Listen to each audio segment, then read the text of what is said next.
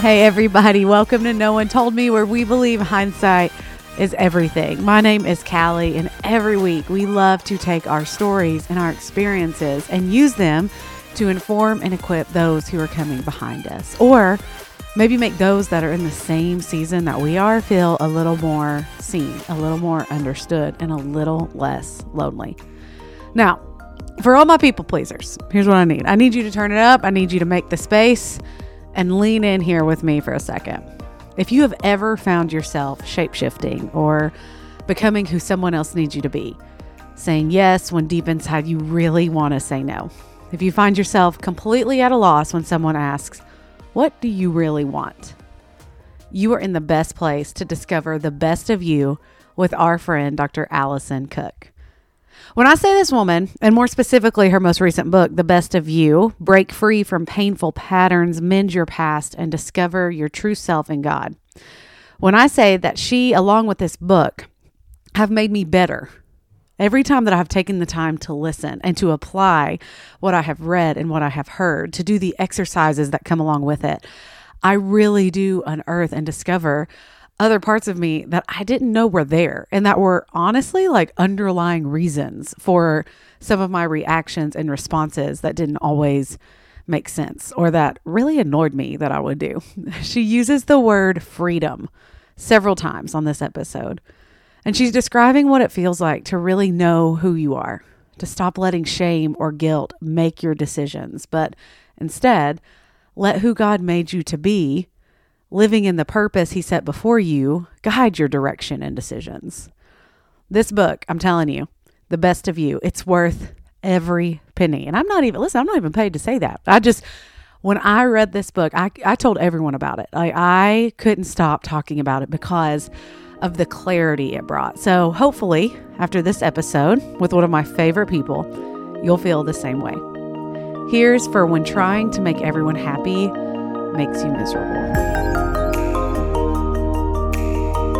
Alison, so I think last time we talked, we were just in the first little bit of the pandemic. You had just moved to like the country. Yeah. Where did you move to? You yeah. like Wyoming. Wyoming. Yeah.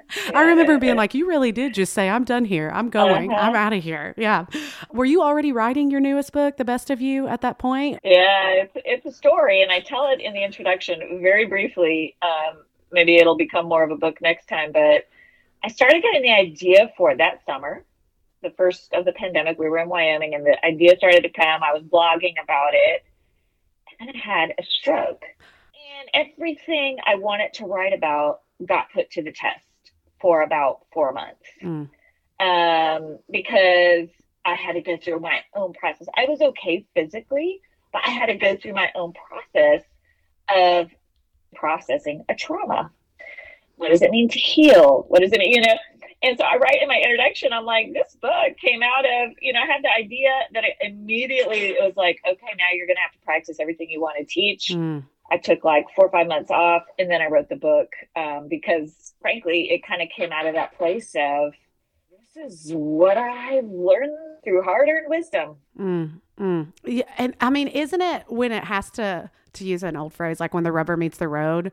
and you're like i can believe all this for you that's easy like here let me let me tell you all of these things and i'm going to really believe exactly. it for you but when it has to be for you it's just the amount of conversations i've had over the past like year or two where it's been exactly that and people will turn my words around on me and i'm like well yeah. now that's not why i said those words those are just for you like that's supposed to just apply to you um what is maybe some of the most surprising things that you learned about yourself as you had to turn your words back and really test them yeah. and and see the truth of them. Yeah it's surreal especially as a therapist right? Because you're like i know exactly what i would tell somebody else. But it's just not for me. I mean there's got to be something else for me right? Like that can't apply to just me. Yeah. Weirdest experience. It really is. It's just surreal. Um you know the most surprising thing is i went again, I, I, I talk about this in the introduction. It kind of sets the foundation for the book, but I I really just started asking God questions because I just thought, well, head knowledge right now isn't cutting it. It's not like I questioned, you know, I think as we grow in our faith, I don't I wasn't questioning God. I wasn't questioning what I believe to be true. But all of a sudden, I had to refilter all of these questions through a whole different experience mm. of trauma. And I started asking God these questions and I started writing them down. And I tell this one in particular where kind of in the middle of a hayfield, my husband was fly fishing and I was just still kind of recovering and and I just said, God, what do you what do you want from me? What do you want for my life? And all of a sudden there's new meaning to, you know, being here on this planet. Yeah. You know? um, it was this sense of Alison, I know you. We, we've been walking together a long time. And I think what I learned about myself in that was how so often I've hidden a little bit. I've kind of been like, it's like as a parent, my kids are older now. You change how you mm-hmm. relate to them. All of a sudden, I'm not, t- when my kids come to me and be like, I don't know what to do. I'm like, well, you should do, it's like, let's talk about it. What do you think? What are the options? What are, what have you learned about yourself? What are your gifts? What do you, you know, you change when your kid is 22 coming to you with a problem, mm-hmm. how you approach it. And that's what I experienced with God. Mm. It was just this whole like, you know, some things about yourself, Alison. Here's what you know, you know, it was just a whole different kind of conversation. And it was so freeing. I that whole process led to this freedom of I I really know myself for better and for worse. So getting to know your, you know, the good and the bad, right? And even yeah. the, the analogy, Alison, it's so good of like how you relate to your kid.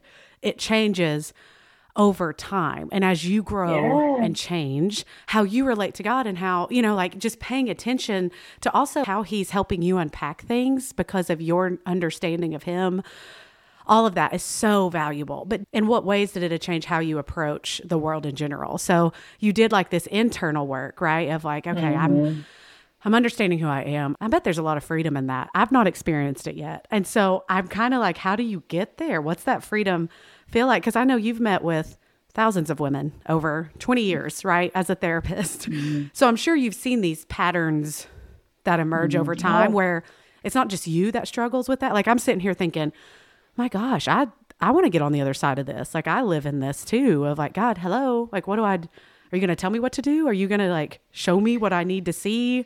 What what were some of those patterns that you had before the mm-hmm. stroke mm-hmm. And that have shifted mm-hmm. now after you've kind of mm-hmm. relearned who you are? Yeah, I mean, I think I think the big thing I talk about the most for me, and it, you know, I've, it's been a lifetime, you know, of trying to change, but I see it in a lot of women. I call it the armor of invisibility.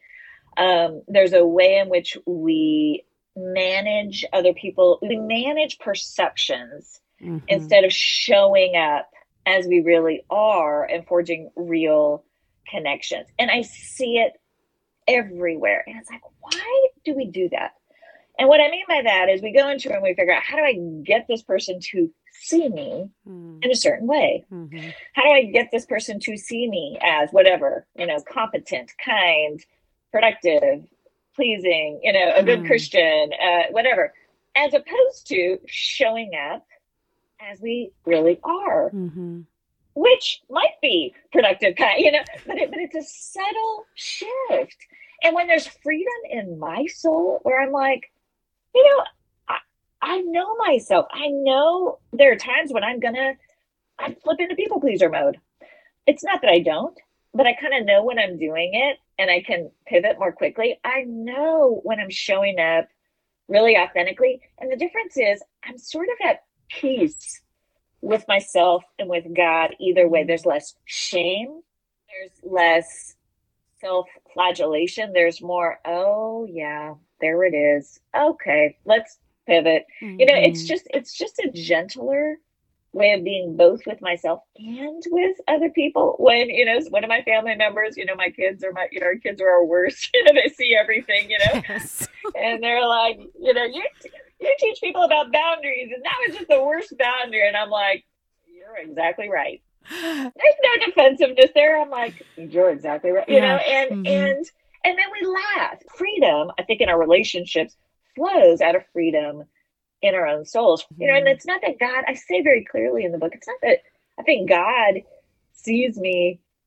He, sees the bad, he sees the good, mm-hmm. but it's without shame. Mm-hmm. It's without, it's just honest. Yeah. It's real. Mm-hmm. And it just changes everything in how you show up with other people. So you were in the hayfield and you had that conversation, right? so like I've got to yeah. connect I've got to connect the dots. We're in the hayfield, we're like hey god i mean what i see life completely differently what am i here for what do you want me to be doing and then you get to this place of freedom where you're yeah. kind of at peace with who you are and the direction you're going what happened in mm-hmm. between? What did the work look like? Over the course of those months, I took a medical leave. I I stopped seeing clients. I cl- uh, we had moved to Wyoming.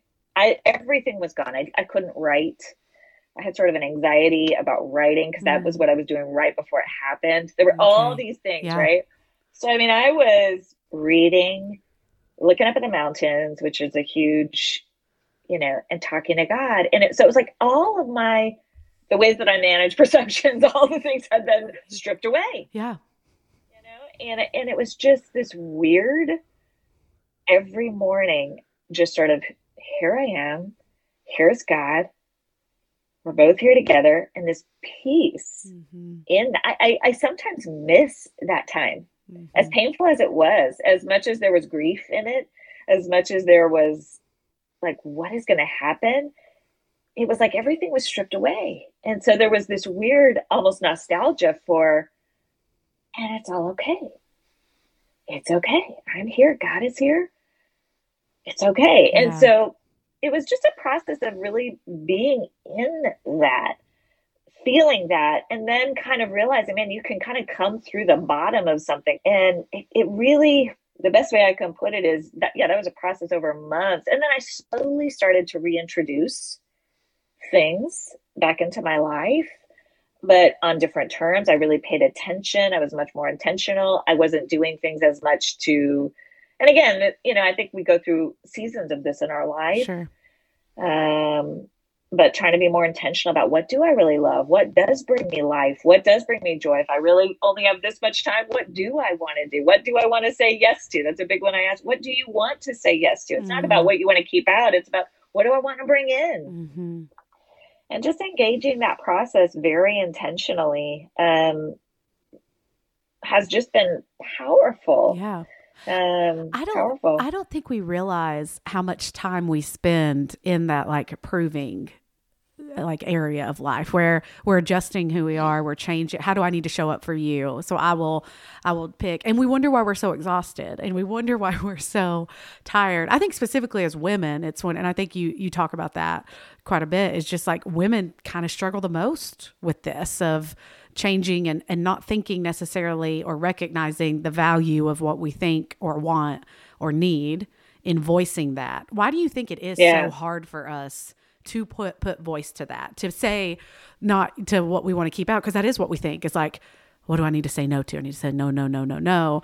But what do we want to invite in? Why do we think it's not valuable to think like that?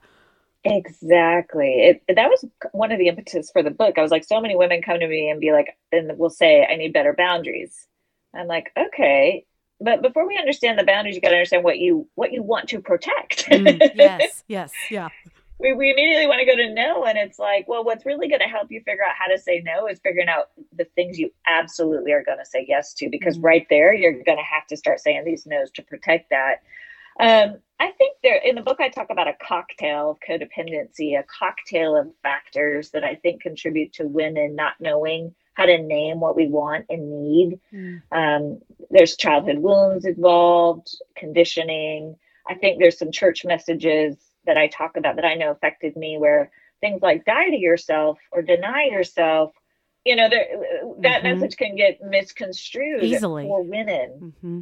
And, you know, it, it, you have to have a self to know what parts of yourself you need to set aside. and so if you don't know who you are, you yeah. might be setting aside really good aspects of yourself. And um, so that's a big part of it. I think um, yeah, I, I think we've learned, and for so many reasons, to stay focused externally um, versus, and, and then this idea of what do I want? What do I need? Immediately conjures up what if I can't get what I want? What mm-hmm. if I want mm-hmm. is selfish?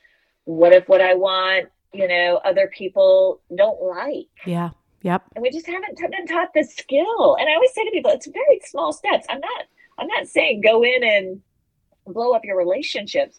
but there's little tiny ways that we mm. all the mm. time don't just answer a question honestly, authentically. Um, and we've just been conditioned for so many reasons not to do that.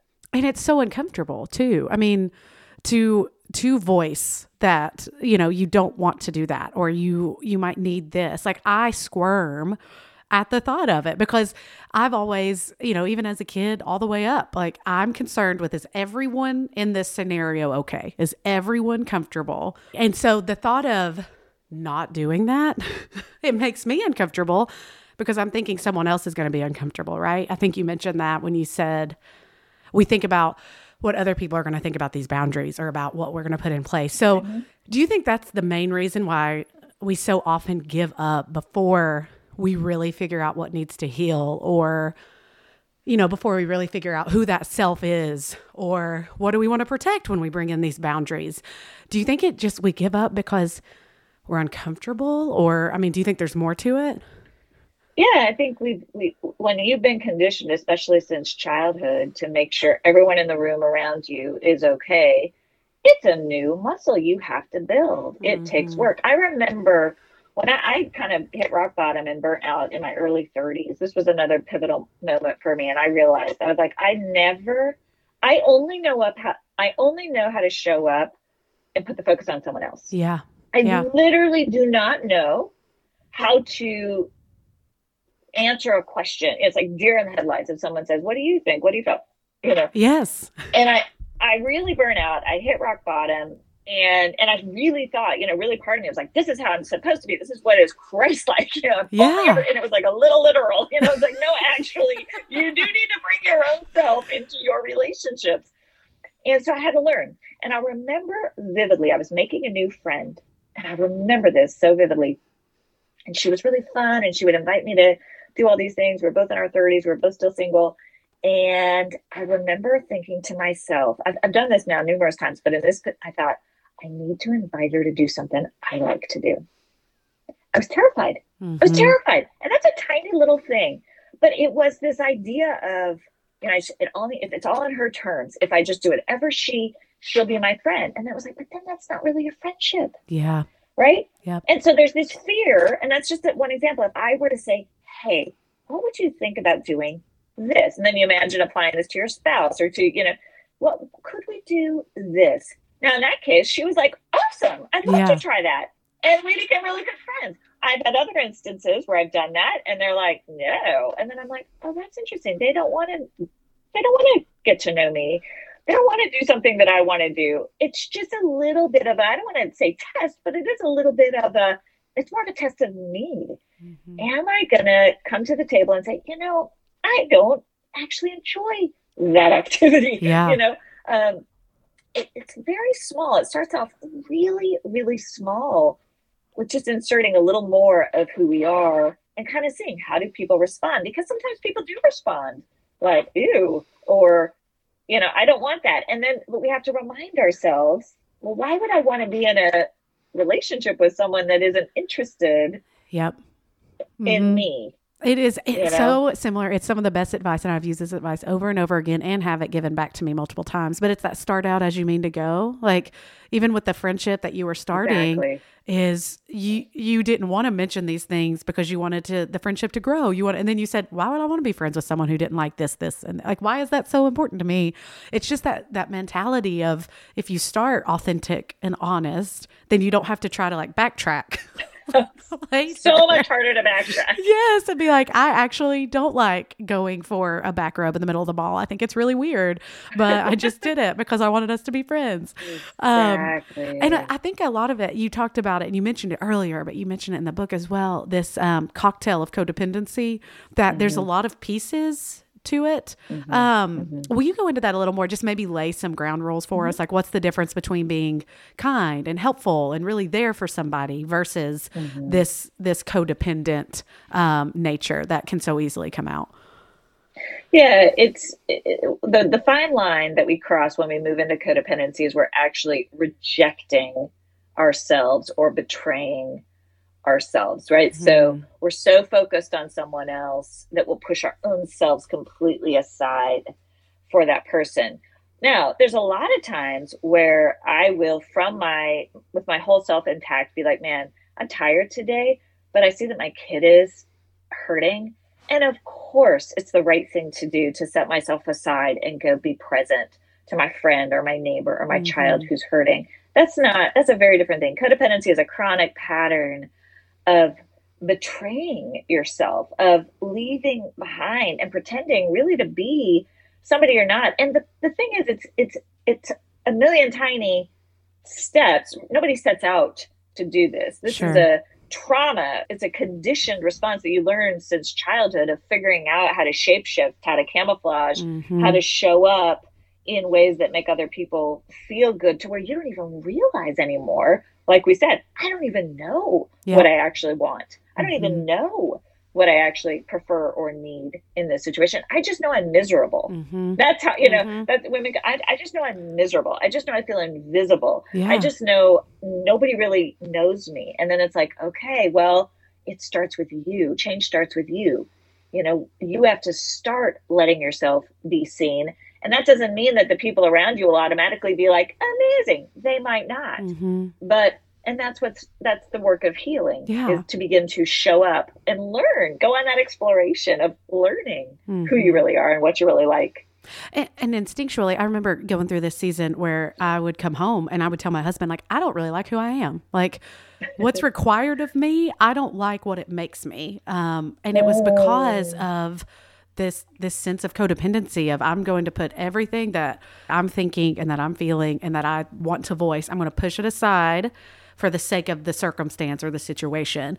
And it's like you said, it wasn't a one time deal. I was doing it all the time. And what I wanted yes. to do initially was point to the circumstance and be like, well, y'all are making me do this. You know, like this situation is making me do this. But it's exactly what you just said. It starts it starts with you. There's something going on here in you yeah. that has to shift before you can look outward at anything else.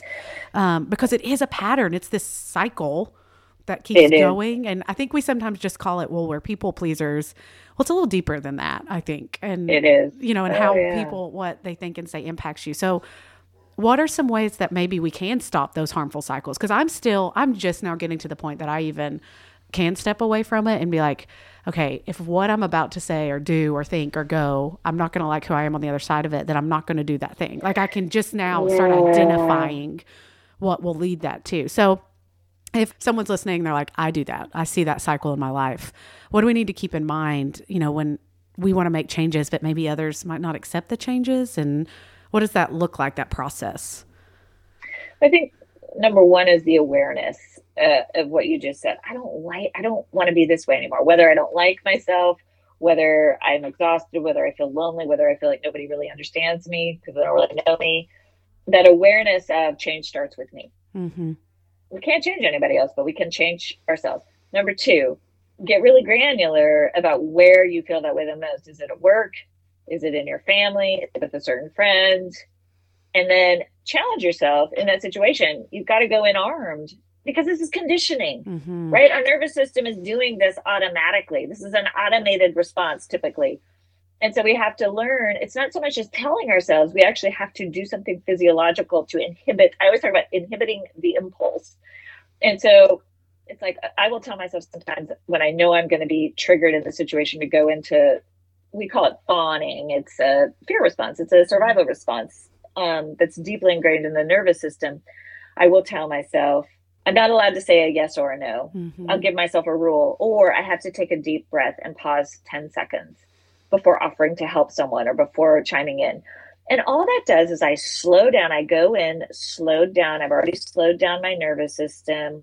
I've already gone in with more intention. I'm already more present to myself, you know. And in that moment, when I'm going to be tempted to overextend or whatever, even if I can just take a deep breath somewhere in that pause, I mean, that's just the babyest of baby steps, mm-hmm. but somewhere in that pause, I'm feeling what it feels like to be myself in that moment. Mm-hmm.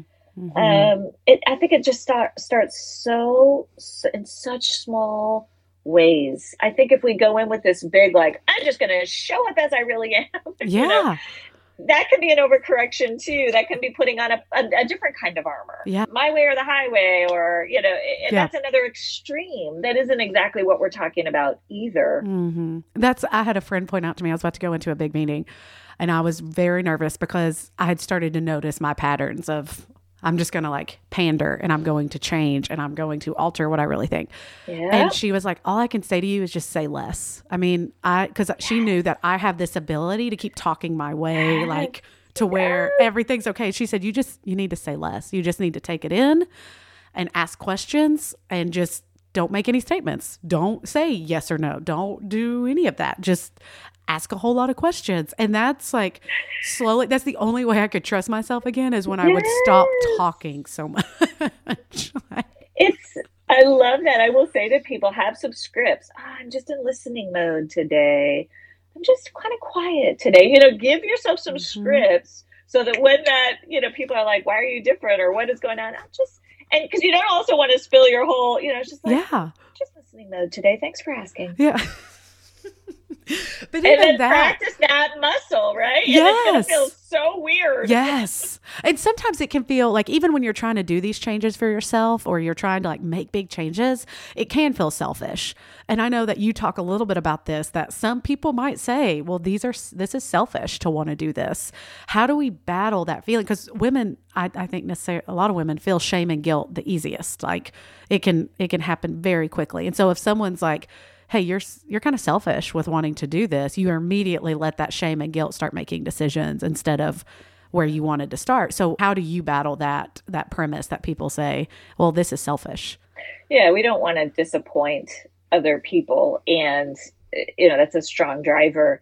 One of the things I talk about is making peace with disappointing other people. Mhm. So the way that I go into that, I, I, I talk about the word selfhood, which is a word psychologists use. And selfhood, true self, showing up as yourself is neither being selfish nor is it being selfless. It's selfish is it's it's my way or the highway. mm-hmm. It's I'm going to do what I want to do, and that and that's not what we're talking about. Mm-hmm. Selfless is it's always about other people. That's not healthy. That's a road trip to burnout. Mm-hmm. Selfhood, true self, which is I believe the model we see in Jesus. Mm-hmm. If you think about how Jesus showed up with people, Mm-hmm. he was not a doormat. no Yeah. Selfhood is showing up in any relationship and knowing there are two people here in any situation really who have perspectives and I am Mhm. one of those people. It doesn't mean I'm not going to listen to and figure out how to respond to the person in front of me, but I'm also going to listen to and figure out how to respond to myself. It's Mhm. both. Mm-hmm. yeah so and we that need you it. We have to have that. Yeah, so that you don't get home and think, I didn't really like myself today, or I didn't like. I wish that had gone differently. It's especially in the South, especially in like our Southern churches. you're just you're automatically selfish. But you're right. Jesus had boundaries. Jesus had rhythms that he protected and that he didn't let anyone else infringe on. And that's where I want to lean into a little bit on the practical side. Because a lot of what you are talking about is these boundaries, these healthy mm-hmm. rhythms. So how do we practically start, you know, healing and setting these boundaries? I went on a walk with a friend last week and she was like, I hear what you're saying about how I need boundaries, but I feel like I've already set the wrong boundaries. Like I have boundaries, they're just the wrong mm. ones. And I don't know how to back them up. I don't know how to get out of it. And I thought that was such a valuable question because how many of us find ourselves like, these are not good boundaries, you know, like, you, or maybe there's none at all and you've already created a precedent. So, how do you kind of heal that and then settle into new ones? Yeah, we've trained people to treat us in certain ways. Exactly. Yeah. It's really painful to realize when you, it, it's healthy to realize I can't no, I can, you said it, I can no longer blame everybody else Mhm. because in many ways I've trained them to have this expectation of me. Yeah. How do I now change? Well, there's a couple of ways. Number one, you've got to figure out the type of relationship. Is this your husband? Is this a, your children? Is this your, then you need to give them a label. You need to say, listen, I'm learning some things. I need to try to do some things differently. You know, here's what's going on with me. And it's it's and and can you can you support me in this? I'm not going to get it right the first Mhm. time, but I am going to try to change. You know, you might have to have a conversation, right? Yeah. If you're talking about someone who's toxic, Mm-hmm. you're going to start to change your actions. or even some, maybe they're not even toxic, but someone that you actually don't want that close in your life. Mm-hmm. Think about it. And I always say this to people: I'm like, if if someone, if you can have a really healthy conversation with somebody about your boundaries, you're in a healthy space. You're going to be able to change your boundaries with them if you can have the conversation. If, if communication isn't an option, mm-hmm. Then you have to use actions, and that's really hard for people because if you're trying to change your boundaries in the sense of I got to get out of a couple of things you don't want to go to that person and have this long conversation because that's bringing you closer to that person. Mm, yep, yep. you know, yeah. and so in in the book, I go through scripts and actions in those situations where it's something like, let me give you an example. I've realized that I need to meet with a group. Let's say it's a small group. I need to meet with a group that is dealing with these particular things. I've loved being a part of this group. I'm not going to be a part of it anymore. I'm going to move in this direction, but I'm so grateful for this time we've spent together. You're going to them with a very clear statement. It's a boundary, but instead of going to them and saying, you don't do it this way, and so therefore I'm saying no to you, you go to them saying, here's what I've decided I need. Yeah. Therefore, I'm not going to be present. I'm not going to be showing up for this group anymore. Yeah. That's good. It's a totally different mm-hmm. conversation. Mm-hmm. You're mm-hmm. you're not it's not open for debate. You're not asking for permission. It is a boundary. And that's why I would say you start with yes. You go, what is it that I do need to move toward? Then you go back to what, you know, and say, this is what I'm moving toward. And as a result, I've got to say no to this. Mm-hmm. And and it just it just shifts the tone of that conversation. Yeah. Would you say that it gets a, easier like with most things in life, it gets easier the more you do it? Cuz I mean, you mentioned we're recreating these pathways. We have these habits that we've been doing for so long. We've conditioned ourselves. So we have to condition ourselves to do something else. So with time, would you say hey, kind of hold the course because it's going to be really, you're going to squirm the first few times. It's so squirmy. Yeah, but, so but you're going to start noticing. And it and it's a muscle you have to develop. In chapter nine, I go through this whole thing of learning to negotiate new boundary lines in old relationships. Oh yeah. And it all starts with shifting from you never, you know, trying to get the other person to change to what do I actually want? Yeah. And when you can get to the what I really want is this, you have to then, it's so much more vulnerable. It's so much scarier yeah. to go to the person and be like, I need more of this. Could we try this? And they may say yes or no. And that's painful. And you may find out they don't actually care about what you yep. want. That's really hard. Or they might say, great. But it all comes back to this what do I actually want? Yes. And then how do I communicate that in my relationships, whether I'm saying to somebody, I hope will join me there, or whether I'm saying to someone, this is what I need. And as a result, I'm not going to be as present here. Yeah. Why, why does that question feel so overwhelming? The what do I want? Because even I'm uncomfortable even thinking, and I always have been. I, I sat in, I've sat in offices before, and the question is, well, what do you want? And I'm like, it it overwhelms me. It just, I don't want to answer that because it feels too big of a question. Why does that feel so overwhelming to have to answer? I think as women, we were never taught that skill as children. And if you think about parenting your own children, you know, we weren't, and, and if you add the Christian overlay and then you add the cultural overlay, I think it's changing um, and probably in some ways going too far the other extreme but but there is that way of, of we don't learn it's a skill mm-hmm. and if we're not taught it's okay to say hey what i really want you know think about a young child what i really want is this even if we can't give them that we never want them to feel shame mm-hmm. for naming yeah. that. Yes. And so, so many good. of us were either shamed, we just learned, well, I don't even think that way. I don't even, you know, we have to retrain ourselves to go, it's okay to go, what do I actually want? You know, and in your relationship, you know, you might have to say, I need to get back to you. I don't know. Mm-hmm. I'm going to have mm-hmm. to think about that for a couple of days. Yeah. Thank you for the opportunity to think about that. I just don't know. There's no shame in that. Yeah. But then really spending some time trying to get to the root of it. It's just that's so good because you're not taught to identify the want. Mm-mm. It's just you're told yes or no. Like it's a vague understanding and then yes or no to that. Um, and so then you start really trying to understand. You or you stop trying to understand what you want because what's yeah. the point? You know, you can't ever quite figure it out. That's Yeah. that's really powerful. Alison, you finished this book, Best of You. What does it feel like to know and understand the best of yourself and to show up in the world that way? To me, the the best of you is freedom. That, that's Yeah. the best word I know. It's the freedom to know. It's not a persona that's like, this is my best self. Yeah, sure. it's not that. Yeah. I went round and round with, uh, you know, as we were thinking of the title, I was like, it's not the best you, you know? No, yeah. Um, it's the best of you is that you inside that is kind of sometimes shaking your head at yourself, going, there she goes. you yeah, know? sure. And it's, but it's loving, it's compassion, Mhm. it's I see you, I know you, and man, there you're shining. And oh yeah, oh boy, there she goes off on that pleasing Yeah. tangent, but she'll pull it in because she knows now how to do it. She Mhm. knows how to come back to true north. She knows how to come back to home base. She knows how to reconnect to God. It, it's the freedom of just kind of that trusting yourself. Not that you're always going to get it right, but trusting yourself that you know how to course correct.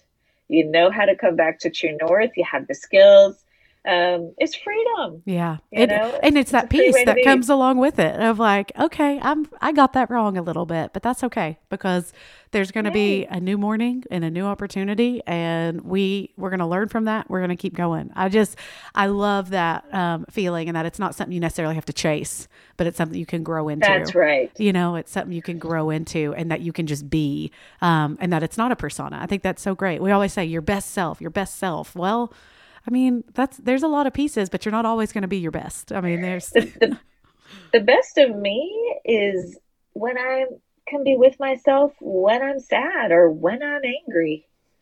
You know, it doesn't, it's not always, you know, perfect. It's not perfection. yeah. It is what you said, it's being at peace with myself. hmm Oh, that's so good. Okay, Alison, I don't know if you remember, but we end every episode with one question, and it's what's one thing that you're so happy someone did tell you about? There's a ritual app that someone told me about that I really like that is a, in the morning, she reads out loud a scripture three different times with moments for a pause. Mm-hmm. Um, and that's really been life giving to me. Um, What's the name of that's- it called Ritual? it's called. mhm. Oh, okay, that's great. There's That's something about intentional mornings, like just something one one part of your routine that's super intentional is so powerful. Yeah, and I like I like it listening. I and learn that's it's a new thing for me to listen Mm. to the word in the morning. Um, so that's been really a, a cool thing someone told me about. Okay, Alison, where can we find you? Where can we find the book? All of the good stuff. How do we get to it? Yeah, thanks for asking. DrAlisonCook.com is my website. If you go to dralisoncook.com backslash book, super excited to get it into your hands. Oh, Alison, That's thank you so much for jumping back on here with us. It was every time I talk with you, it's like I just want to come to your home and, and sit by you, look at the mountains with you, and tell you all of my deepest, darkest secrets and let you help me fix them. That's all I want. Thanks so much, Alison. We appreciate you. Thank you.